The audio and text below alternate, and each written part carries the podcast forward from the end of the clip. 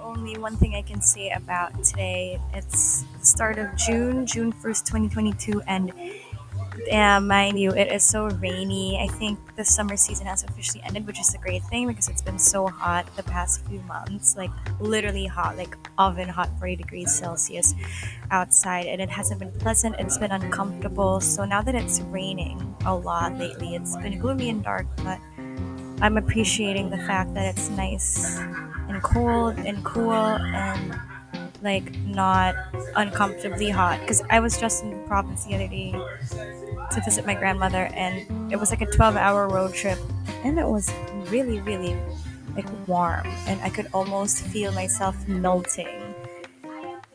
So now that it's rainy I do like miss the warmth of the sun rain just makes me kind of sad so I'm drinking coffee right now and I've always been thinking about wanting to make a new podcast anyway, so I think it's perfect. Today's June 1st, first of the month, and I can start like a new topic for today and maybe review a couple shows and movies here and there.